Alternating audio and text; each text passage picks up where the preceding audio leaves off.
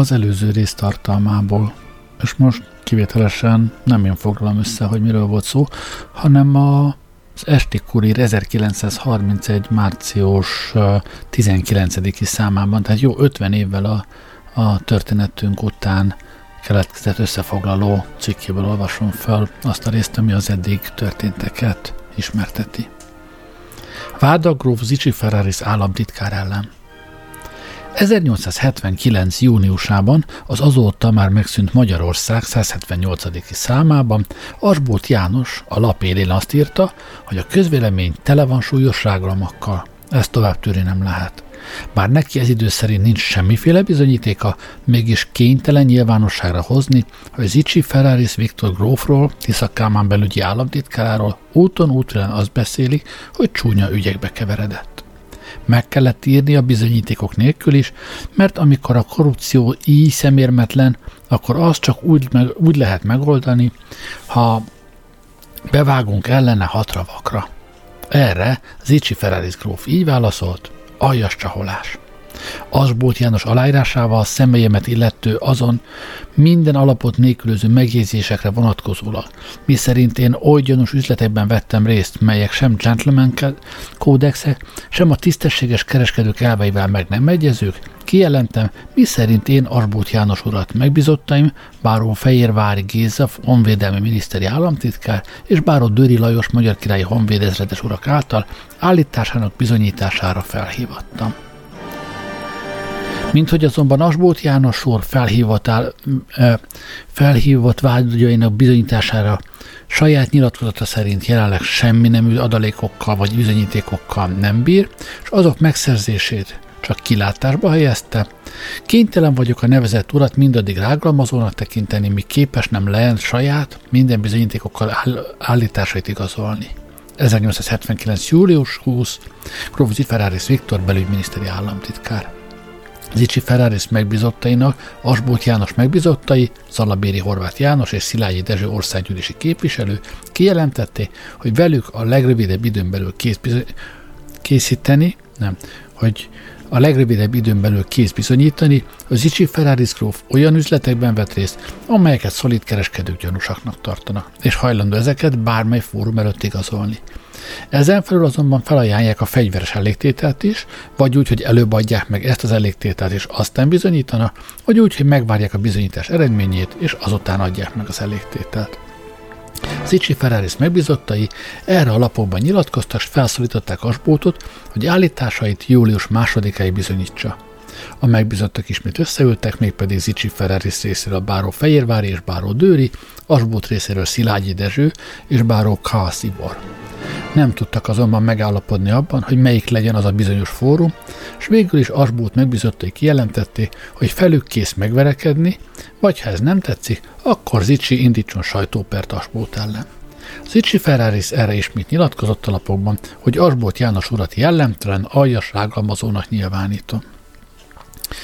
Kijelentem, hogy én csak tisztességes embertől kérhetek elégtételt, azonban Asbóth János nem az, mert állításait nyomban nem bizonyította, sem tisztességes ember módjára vissza nem vonta. Kijelentem még, hogy bármit is ír még Asbóth János úr jövőben, azt aljas csaholásnál egyébnek nem tekinthetem. Ezután végre Asbóth előállott vágyaival. Elmondta, hogy amikor Erlangeréknek ügyes emberekre, befolyásos képviselőkre volt szükségük, akkor a Földhitel Társulat beválasztotta igazgatósági tagnak Zichy Ferraris grófot.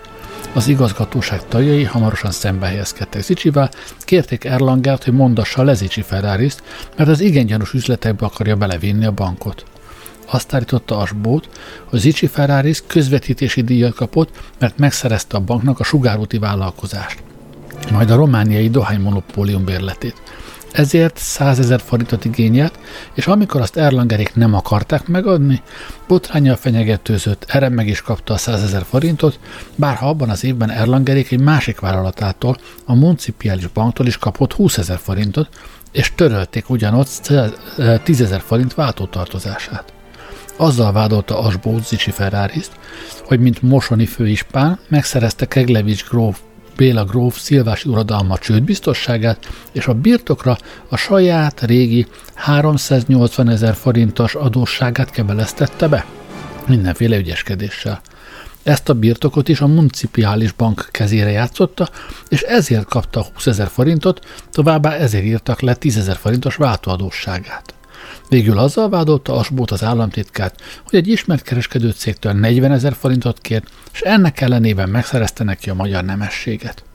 Pár nap múlva azt írta Asbót, hogy az államtitkár Auer ügyvéddel Bécsbe utazott. Együtt könyörögtek Erlangernek, hogy adjon neki olyan írást, ami őt igazolná. Hát valahol itt tartottunk, úgyhogy innentől fogom folytatni a történet részletes ismertetését.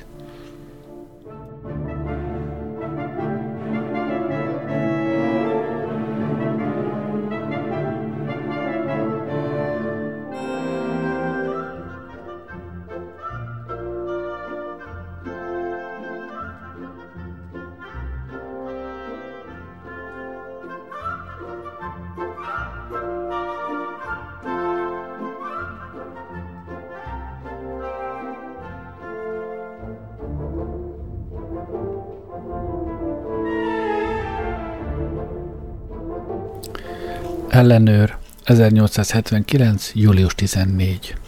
Az Asbót-Zichy ügy. Bécsi lapok Dréher Antaltól a következő nyilatkozatot közlik. Én, Zichy Ferraris Bódog grófnak, Zichy Ferraris Viktor atyjának saját felszólítására tornai birtokának lekötése mellett kölcsönt adtam, és egyszer mind a birtok megvétele iránt alkudozást kezdtem. A birtok megtekintése után a kívánt vételár drágának tetszett, mire az alkudozást megszakítottam, a kölcsönt azonban fél évi felmondással meghagytam a birtokon.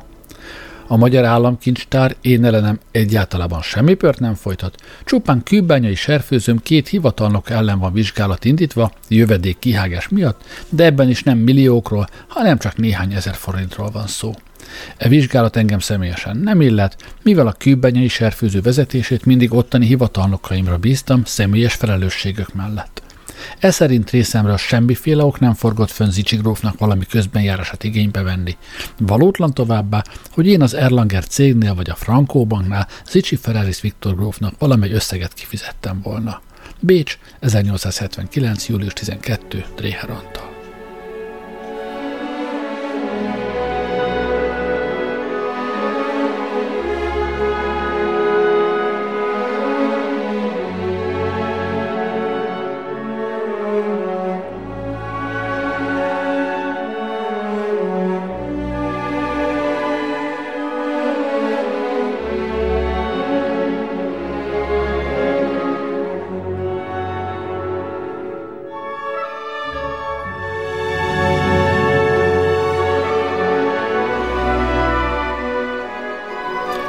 Pesti Hírlap, 1879. július 15.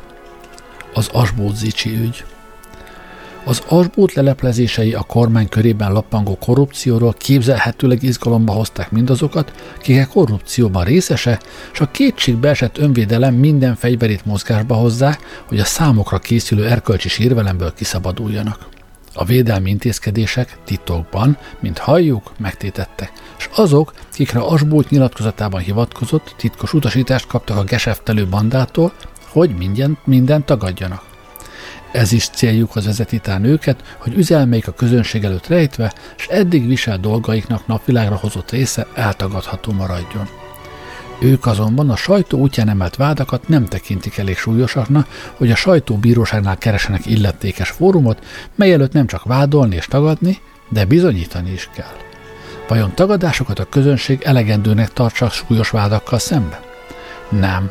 A közönség meghallgatta a vádakat, megbotránkozott rajtuk, és most igazolást követel a vádlottól, Zichy Ferraris Viktor gróf belügyi államtitkártól, igazolást bizonyítékokkal, illetékes fórum törvényes sajtóbíróság előtt, a nyilvánosság ellenőrzése mellett nyílt ülésben.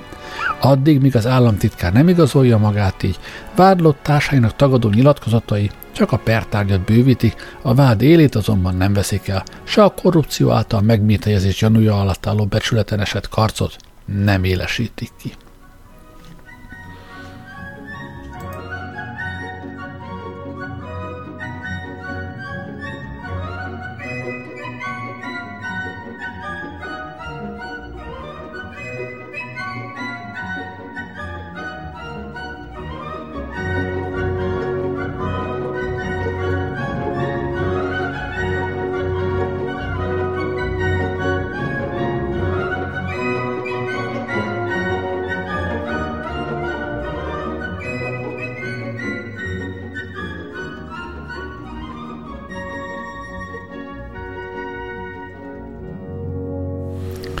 A Hon, 1879. július 16.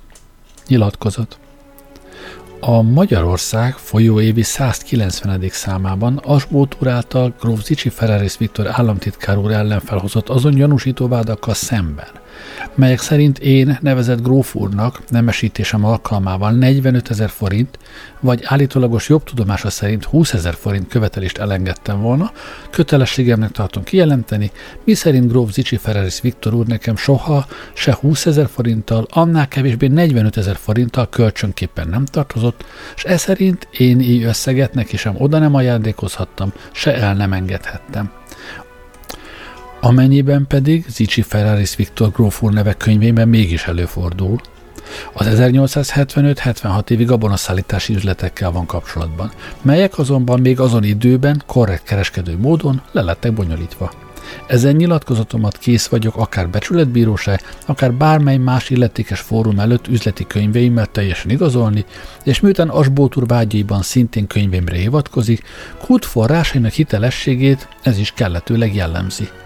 Távollétem folytán ezen tényállásról csak mai napon lehetett nyilatkoznom. Marienbad, 1879. július 14-én, Deutsch Bernát, a Deutsch és Fiat cégfőnöke.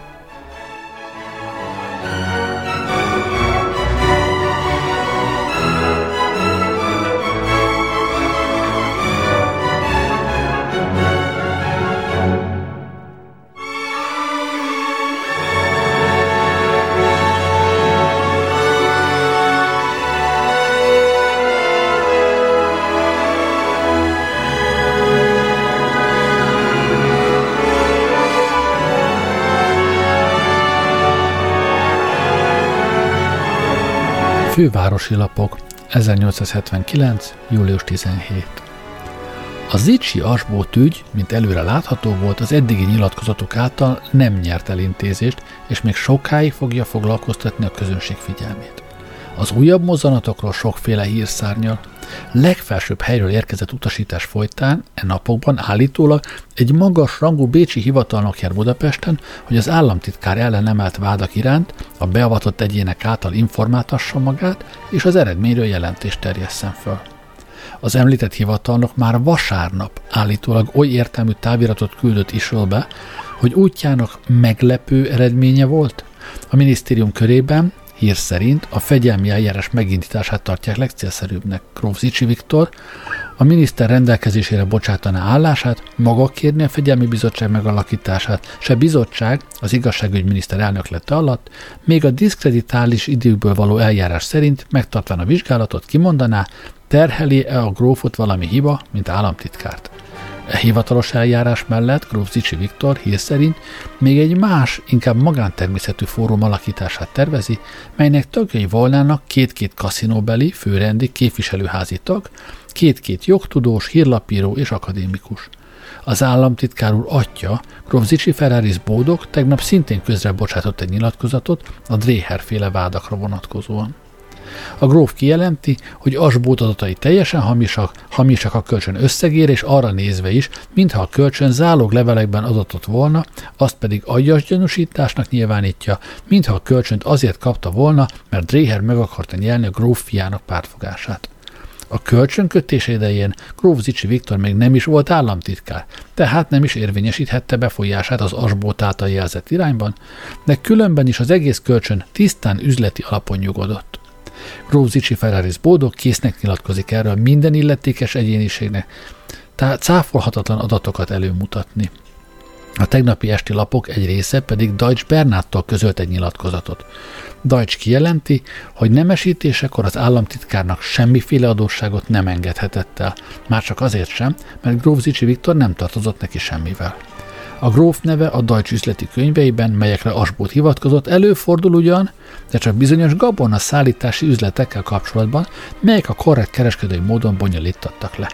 Deutsch készállításainak igazságát illetékes fórum előtt könyveivel igazolni.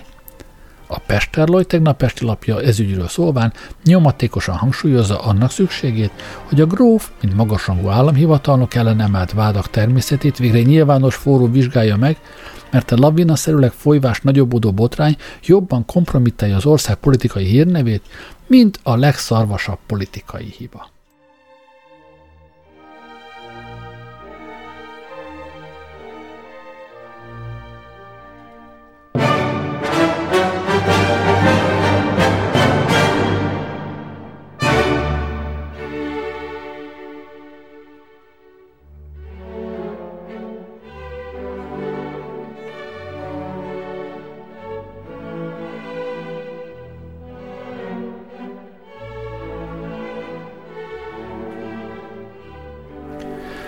Esti hírlap, 1879. július 17.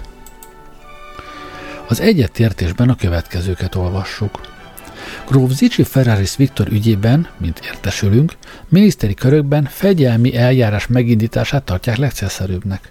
A sajtóbírósági eljárás Grófzichy Ferraris Viktor és barátai egyáltalán nem óhajtják.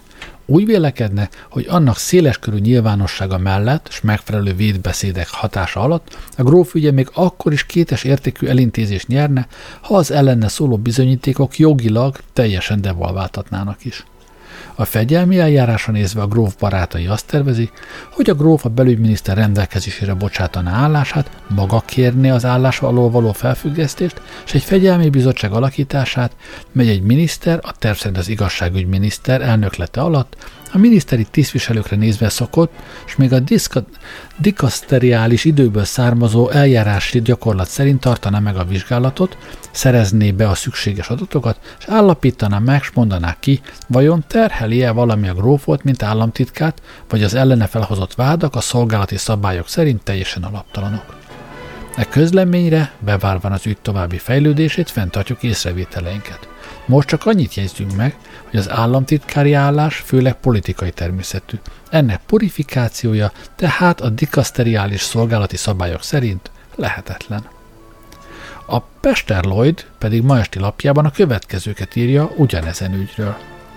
Az Asbó-Zichy ügyben ma az Egyetértés és a Pesti Hírlap közleményeket hozna, melyekből az derül ki, hogy ezen ügy megvizsgálását és elintézését egy fórumra szándékozna bízni, mely az egyik verzió szerint fegyelmi bizottság, a másik szerint a becsületbíróság egy neme volna.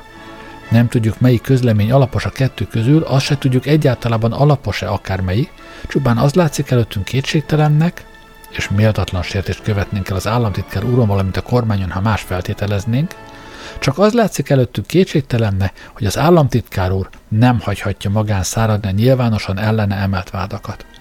Bármiképp vélekedjék valaki ezen utóbbiak minőségéről és a támadás módjáról, semmi esetre se tagadhatja senki, hogy egy előkelő államhivatalnok nevén még gyanú árnyékának se szabad maradnia. A vádak nyilvánosan emeltettek, ennél fogva megfelelő alapban is kell azokat megcáfolni, s egy pillanatig se kételkedhetünk benne, hogy az államtitkár úrnak sikerülend azokat teljesen megcáfolni. Ha egyéb tekintet nem is volna mérvadó, mint hogy valahára végre szakadjon azon görgetegszerűen terjedő botrányra, mely az ország politikai hírnevét valóban bármely politikai hibánál erősebben kompromittálja, már ezen indok magában is elég volna ahhoz, hogy mindenkit meggyőzön az ügy lehető gyors tisztázásának szükségességéről. Végre a Pesti Naplóban a következő pikáns közleményt találjuk. Oly forrásból, melynek hitelessége iránt az eddig tapasztaltak útján teljesen meg lehet bíznunk, azon értesítést vesszük, hogy 2 napon át Budapesten egy előkelő bécsi hivatalnok inkognitó azon célból időzött, hogy az Zichy ügyre vonatkozólag megbízható forrásból adatokat szerezzen, és ezeket pontosan egybeállítsa, valamint a közvélemény nyilatkozatait ez ügy körül élesen megfigyelje. Úgy látszik, hogy a külügyminisztériumban és azon bécsi körökben, ahol nagy súlyt helyeznek arra, hogy a koronának kilátásban levő felszólítására minden tekintetben kimerő és lelkiismeretes választ és felvilágosítást adjanak ezen ügyben, nem akarnak a magyar kormány információból meríteni.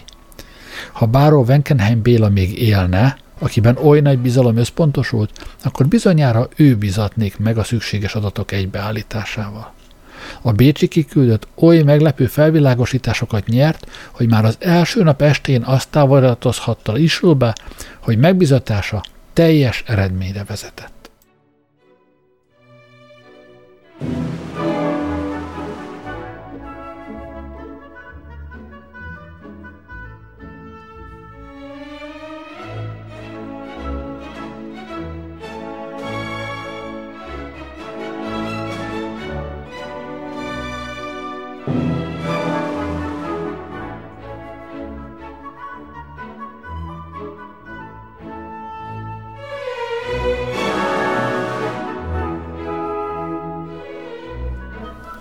Ellenőr, 1879. július 19-e.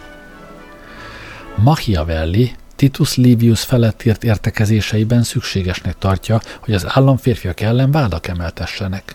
De a legveszélyesebbnek mondja a köztársaságra nézve, ha a rágalom kap lábra.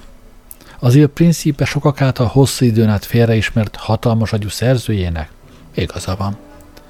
Ha a közpálya emberei bűnt, vétket vagy csak hibát is elkövetnek, vádolni kell őket. Sőt, irányukban a vád szigorúbb, könyörtelenebb kell, hogy legyen, mint a közpályán nem szereplő egyénekkel szemben. Kell, hogy a vád irgalmatlanul pellengére állítsa, és a közvélemény hatalma elseperje őket, ha csak ugyan oly tettet követtek el, mely miatt érdemtelenekké lettek a közbizalomra. A magyar sajtóban hetek óta folyik egy sajnálatos hecc. Ez leírva úgy van, hogy 2CZ-vel. Tehát egy sajnálatos hecc. A botrány átcsapott az ország határain. Árja bejárja Európát, hogy aztán ismét visszazúduljon Magyarországra. Gróf Zichy Ferraris Viktor ellen emeltek vádat, állíttatott, hogy még hivatalba lépés előtt több rendbeli oly tettet követett el, melyek bár távolról sem közelítik meg azon határt, hol a kriminozitás kezdődik, de ha bebizonyulnak, kétségkívül lehetetlené teszik, hogy magas hivatalában megmaradjon. A vád azonban nem volt felszerelve bizonyítékokkal. Puszta állításon és magán, mindenki által megszerezhető leveleken kívül nem gyökerezett mélyebb és szilárdabb alapban.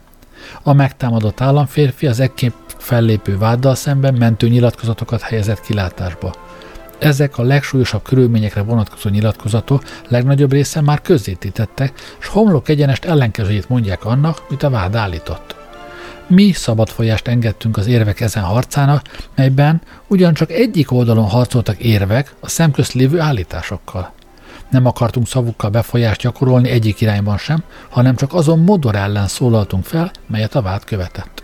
Most azonban már elérkezettnek látjuk az időt, hogy állást foglaljunk a véleménycserében. Nem a védelem, nem is a vád mellett. Érdemleges ítéletünket az ügy teljes lebonyolításának idejére tartjuk fenn, de felszólalunk a közvélemény nevében, állást foglalunk a szigorú tárgyilagosság terén.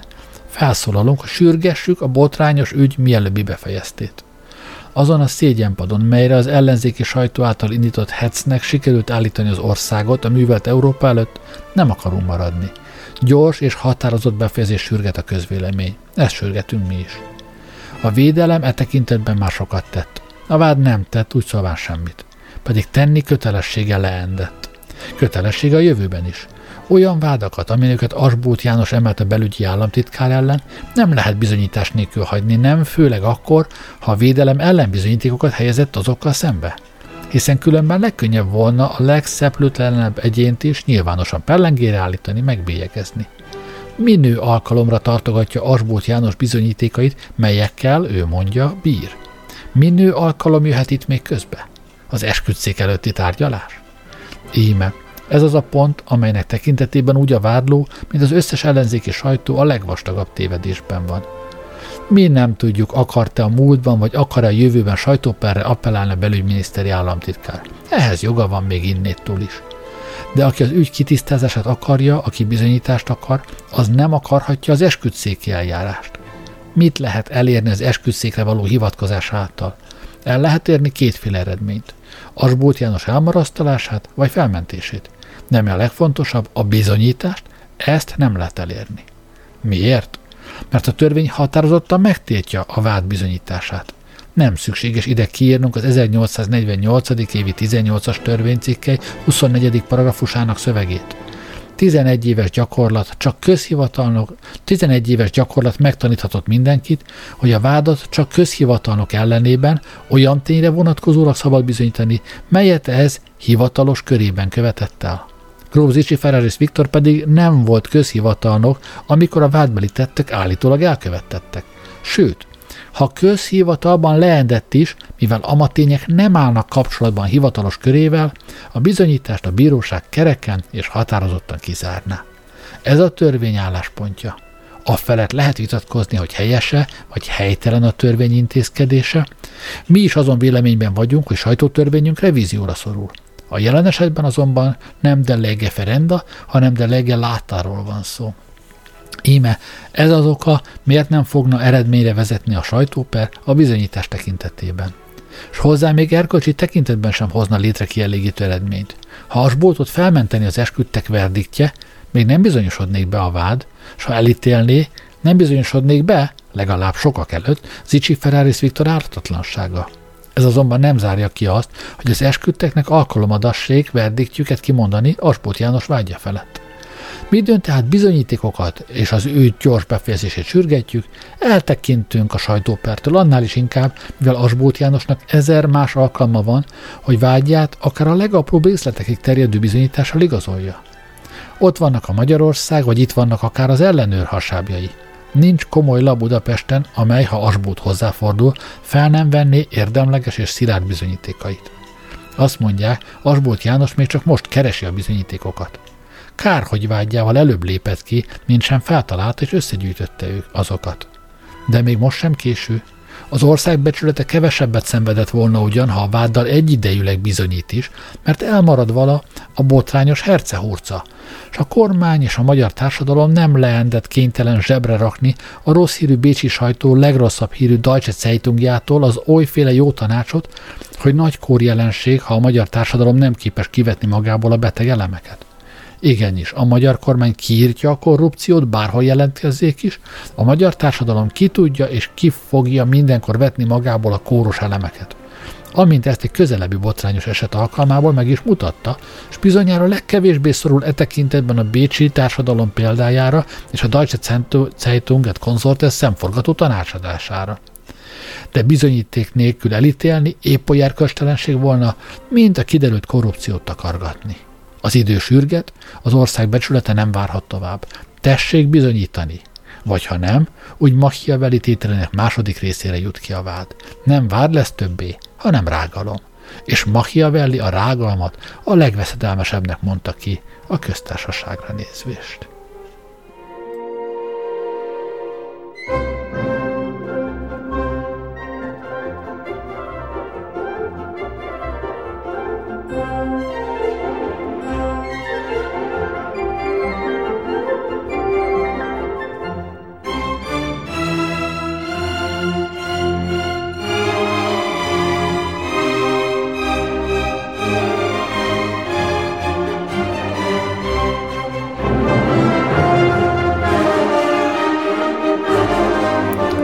Fővárosi lapok, 1879. július 22. A Zichy-Asbóth ügyben még mindig egymást érik a nyilatkozatok. Báró Erlanger Viktor kijelenti, hogy valótlan az, mintha gróf Zichy Ferraris Viktor tőle 100 000 forintot kizsarolt volna. A tény az, hogy ő, báró Erlanger Viktor és testvére Lajos önként fizette gróf Zichy Ferraris Viktornak 100 000 forintot. Dr. Frank János Bécsből azt nyilatkoztatja ki, hogy a 160 000 forint, melyet gróf Zichy Ferraris Viktor 1878. december 31-én a franco-osztrák banknak kifizetett, amaz 180 000 forintos kölcsönből fedeztetett, melyet ő, dr. Frank János adott gróf Zichy Ferraris Viktornak az ittvarnoki jószágra bekebelezett kötelezvény alapján. Végre a franco-osztrák bank is nyilatkozik, kijelentvén, hogy a kérdéses 160 000 forintot nem Dréher Antal tette le, hanem gróf Zichy Ferraris Viktor ügyvéde, dr. Hajer Sándor működött közre az ügynél. Viszont a Magyarország vasárnapi számában Asbóth János nagy terjedelmű választ közöl az addig megjelen nyilatkozatokra, és egyenként ismétli és bizonyítgatja vágyait. A Földhitel részvénytársulattal való viszonyt illetőleg elmondja, hogy a gróf adóssága az intézetnél 20 000 forint volt, ebből 6200 forintot engedtek el neki a szilvási jószág elelverezésénél, nem ugyan maga a gróf, hanem ügynöke vette át a 10 000 forintot. A grófnak a municipiális bankhoz való viszonyát illetőleg elmondja Asbóth, hogy gróf Zichy megígérte a sugárüti üzlet felbontásának kieszközlését 100 000 forint provízió fejében. A felbontás azonban nem sikerült úgy, hogy a kauciót is meg lehetett volna menteni. A konzorcium 1 800 000 forintot vesztett, de azért gróf Zichy Viktor követelte a 100 000 forintot. A konzorcium ezt megtagadta, de báró Erlanger Viktor, ki az üzletnél 60% erejéig volt érdekelve, kifizette, csak hogy azután megszakította a gróffal való viszonyait. Báró Erlanger Viktor ez ügyben vasárnap megjelent nyilatkozatának történetét is már előre elmondja Asbóth. Eszerint gróf Zichy Viktor ügyvéde, dr. Hajer oly nyilatkozatot igyekezett kinyerni báró Erlangertől, mely szerint ez a 100 000 forintot üzleti dolgokból eredő provízióként fizette. Báró Erlanger azonban így nyilatkozat adását megtagadta, csak az volt hajlandó kijelenteni, hogy a 100 000 forintot önként adta. Megjelent nyilatkozata csak ugyan nem is mond egyebet. A Dréher-féle ügyben Asbolt minden előtt bizonyítja, hogy a kőbenyai jövedéksikasztás nem egy pár ezer forintra rúg, hanem 984 000 forintról van szó, és hogy igenis maga a Dréher a felelős. A Gróf Zichy Ferraris Bódognak adott kölcsön összege 230 000 forint, és második helyre van betáblázva egy 462 500 forintos adósság után. A kölcsönkötésekor Gróf Zichy Viktor még nem volt ugyan államhivatalnok, de befolyásos ember miniszterjelölt gyanánt lépett fel. És amint államtitkára kinevezték, megjelent a Frank-Osztrák Banknál a gróf ügyvéde, H.R. Sándor, és dr. Frank János a gróf 160 000 forintnyi adósságának kifizetése végett, dr. Frank János pedig Dréher ügyvéde, maga nem vagyonos ember, és így az ittvarnoki birtokra adott 180 000 forintos kölcsön is valósággal Dréheré, amit az is bizonyít, hogy a Franco Banknál lefizetett papírokon a Dréher cég bélyege volt. Asbolt végre kijelenti, hogy ez volt utolsó nyilatkozat ez ügyben, elintézetnek azonban az ügyet még semmiképp sem tekinthetjük.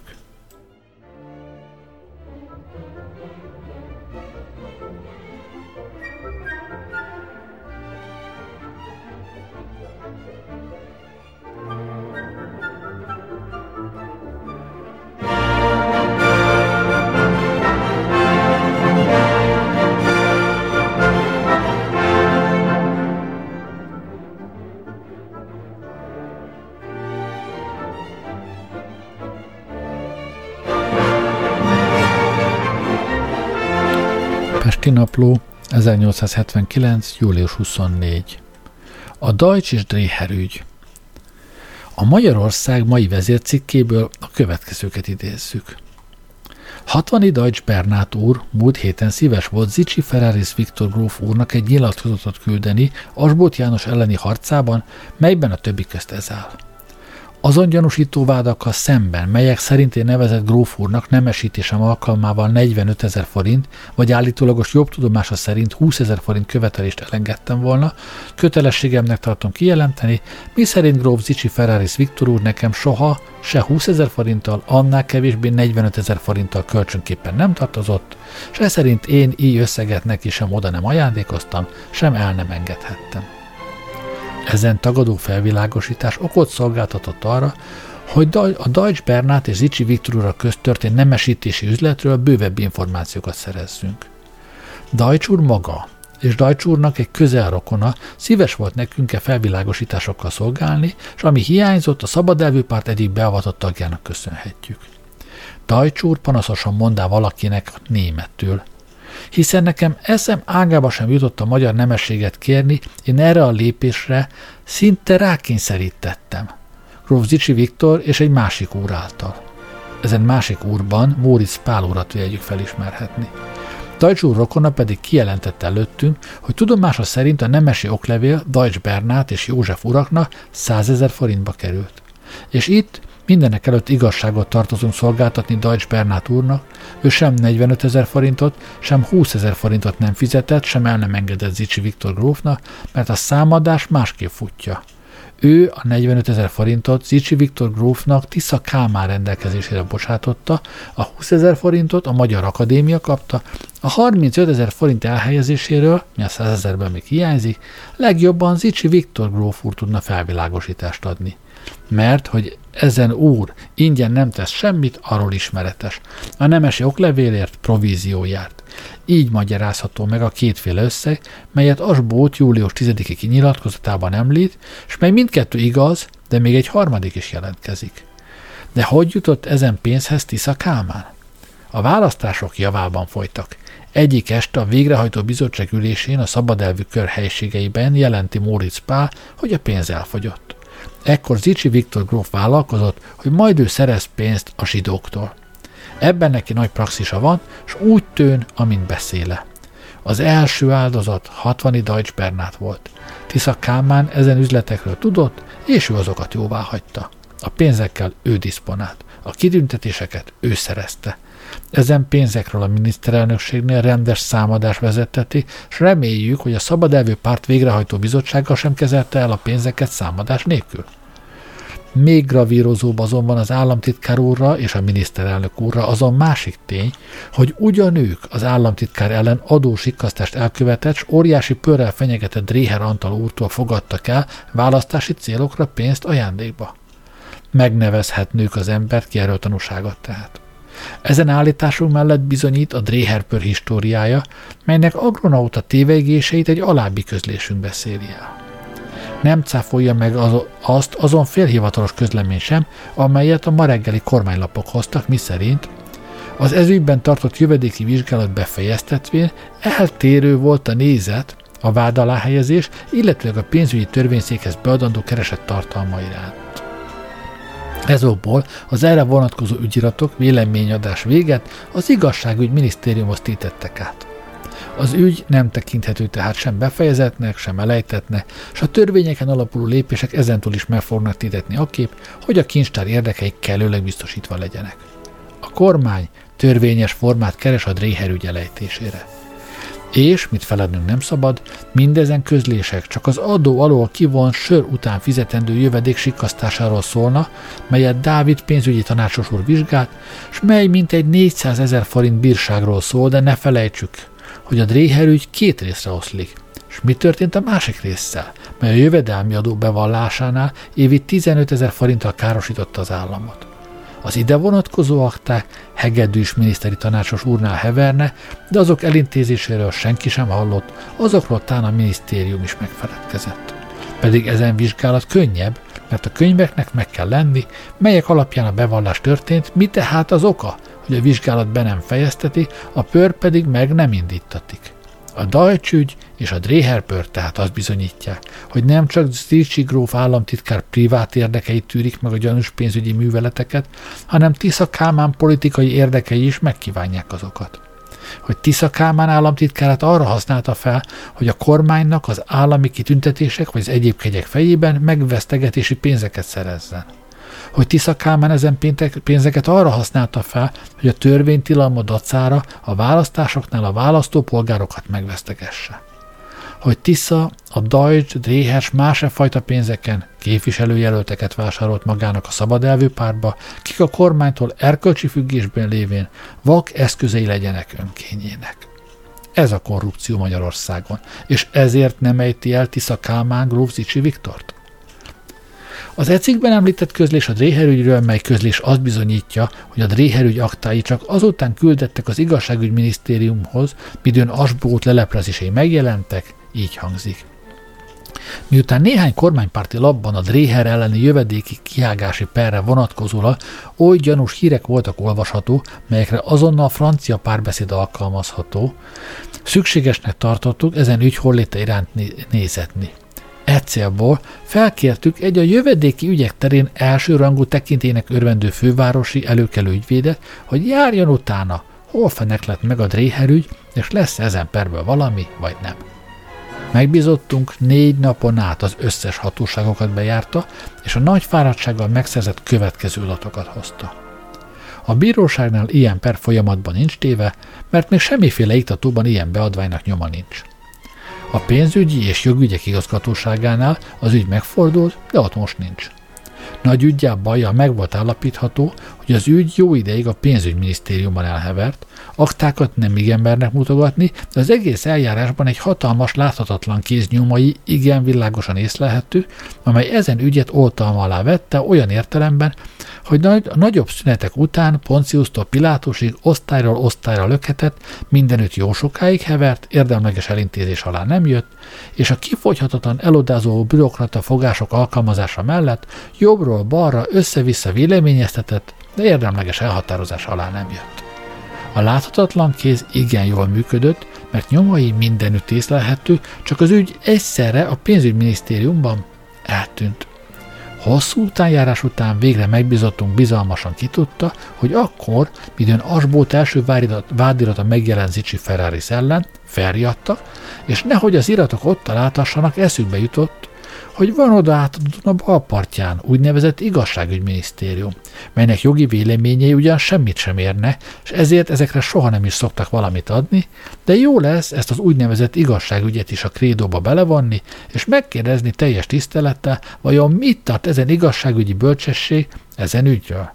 Ha lárma támad, legalább nincs itt az ügy. Megbízottunk ennek hallatára rögtön az igazságügyminisztérium iktatóhivatalába sietett, és állítása szerint szemei előtt ritkán tárolt fel olyan kedves látvány, mint midőn tapasztalta, hogy csak ugyan oda néhány nappal ezelőtt megjött az ügy 19.039-es szám alatt. A láthatatlan kéz úgy látszik itt is pártfogás alá vett az ügyet, mert amint megbízottunk ki tudta, azon osztályba utasítatott, mely az aktákat hevertető osztály néven nem csak a fővárosi ügyvédek és felek közt, hanem az egész országban a lassúsága és elintézésnek selejtessége miatt megbotránkoztató hírben áll. Az egész osztályban annyit értenek a jövedék kihágása körül, mint ő excellenciája. Tudnélik a lehető legkevesebbet. Most a szabadságolás ideje járja, azért majd a jövő tavasz felé, mint nem régi darabot, előveszik ezt is, és mondanak valamit.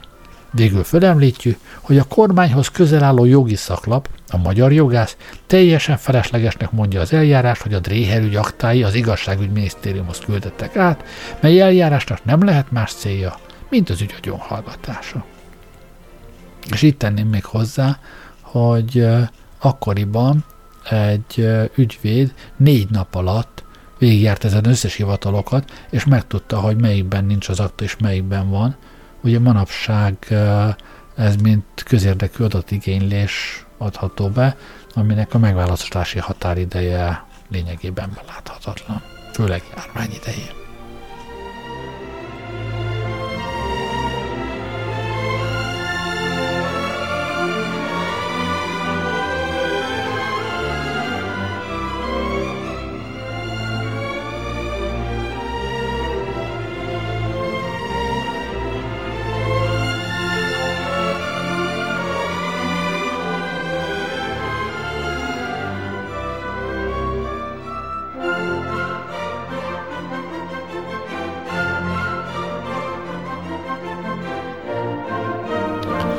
Nemere, politikai, közgazdászati és társadalmi lap, 1879. július 27.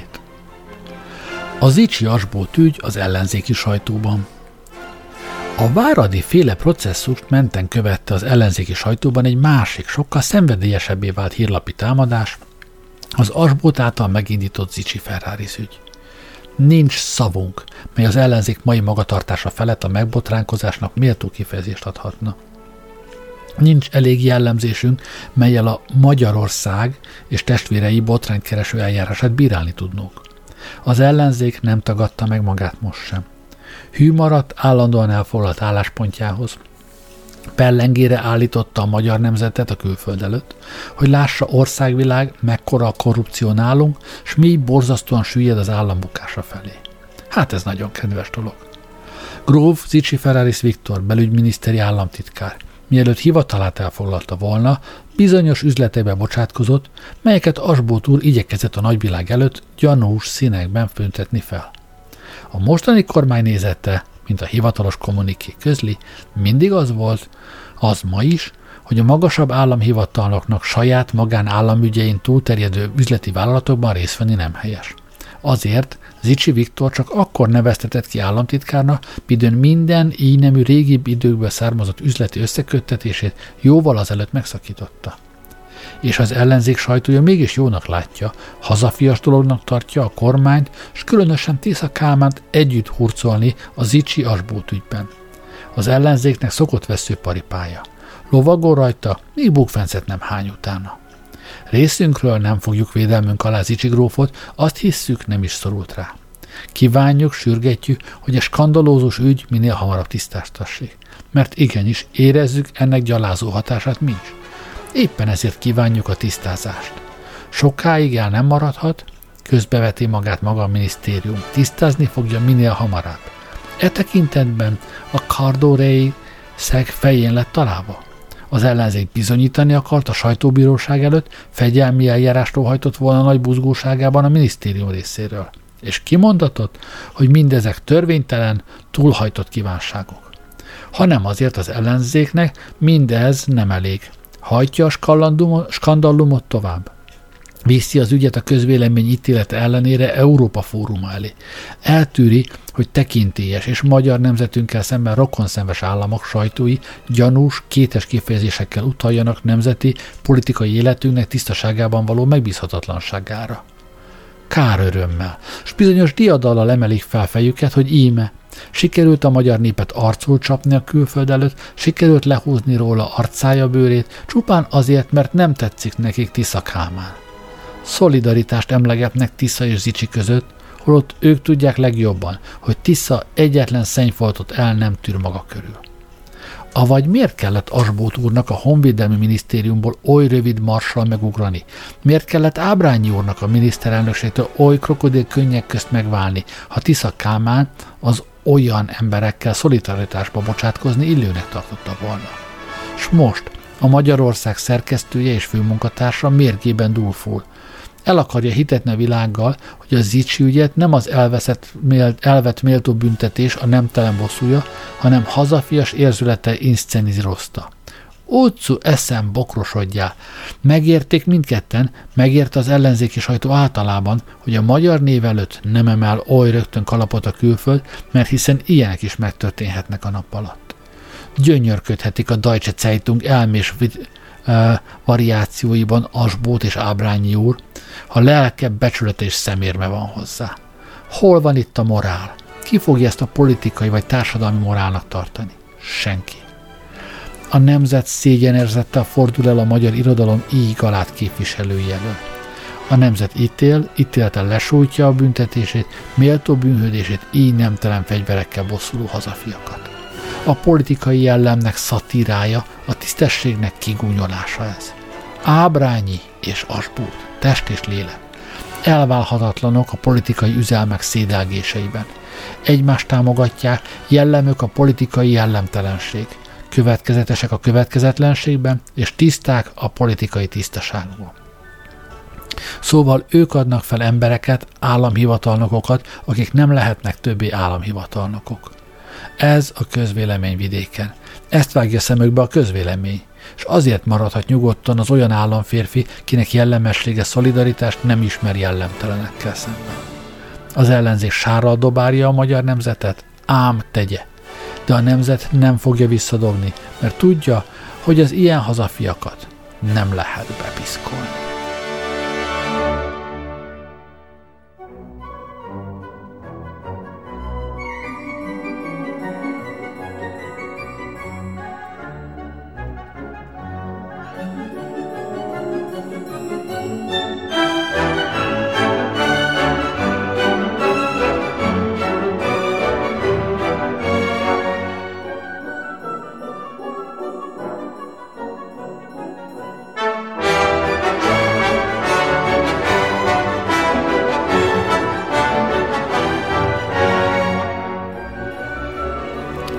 Horn, 1879. július 30. A Zichy Ferraris Viktor gróf államtitkár lemondása folytán megürült belügyi államtitkári hivatal vezetésével, mint a Magyar Hírnap értesül, addig, míg a végleges betöltés megtörténik, a belügyminisztérium elnöki tanácsosa, Lukács György miniszteri tanácsos fog ideiglenesen megbizatni.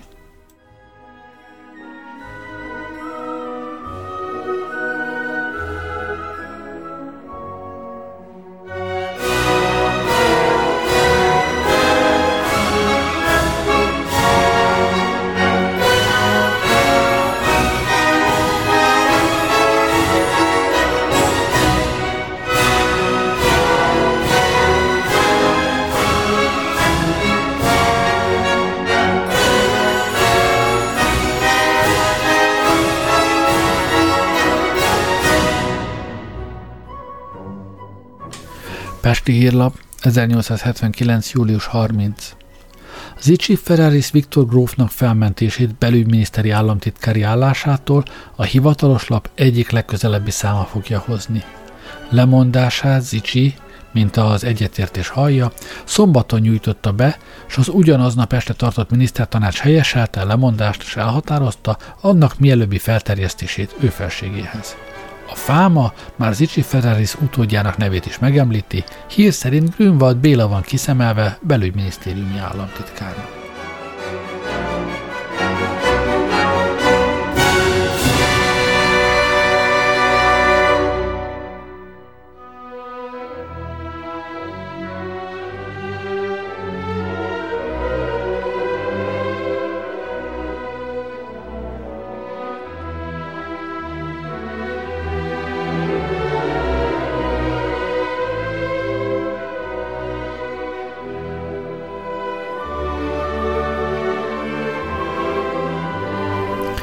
Pesti Napló, 1879. augusztus 2. Gróf Zichy felmentése. A mai hivatalos lap a következő legfelsőbb kéziratot közli. A belügyminisztérium vezetésével megbízott magyar miniszterelnököm előterjesztése folytán Gróf Zichy Ferraris Viktor belügyminiszteri államtitkárt ezen állásától saját kérelmére fölmentem. Kelt Isolben 1879 évi július 29-én. Ferenc József, SK, Tisza Kálmán. SK.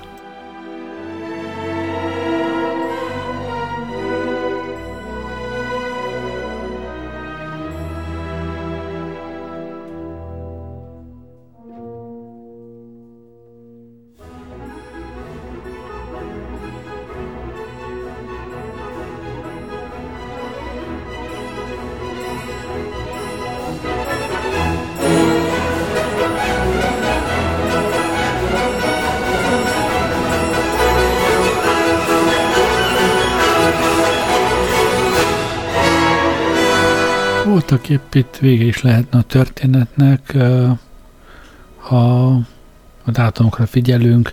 Június 29-én jelent meg Asbót első cikke, amelyik megnevezi Zichy Ferraris Viktor grófot, és pontosan egy hónappal később Zichy Ferraris már nem államtitkár, a megbízását visszavonták.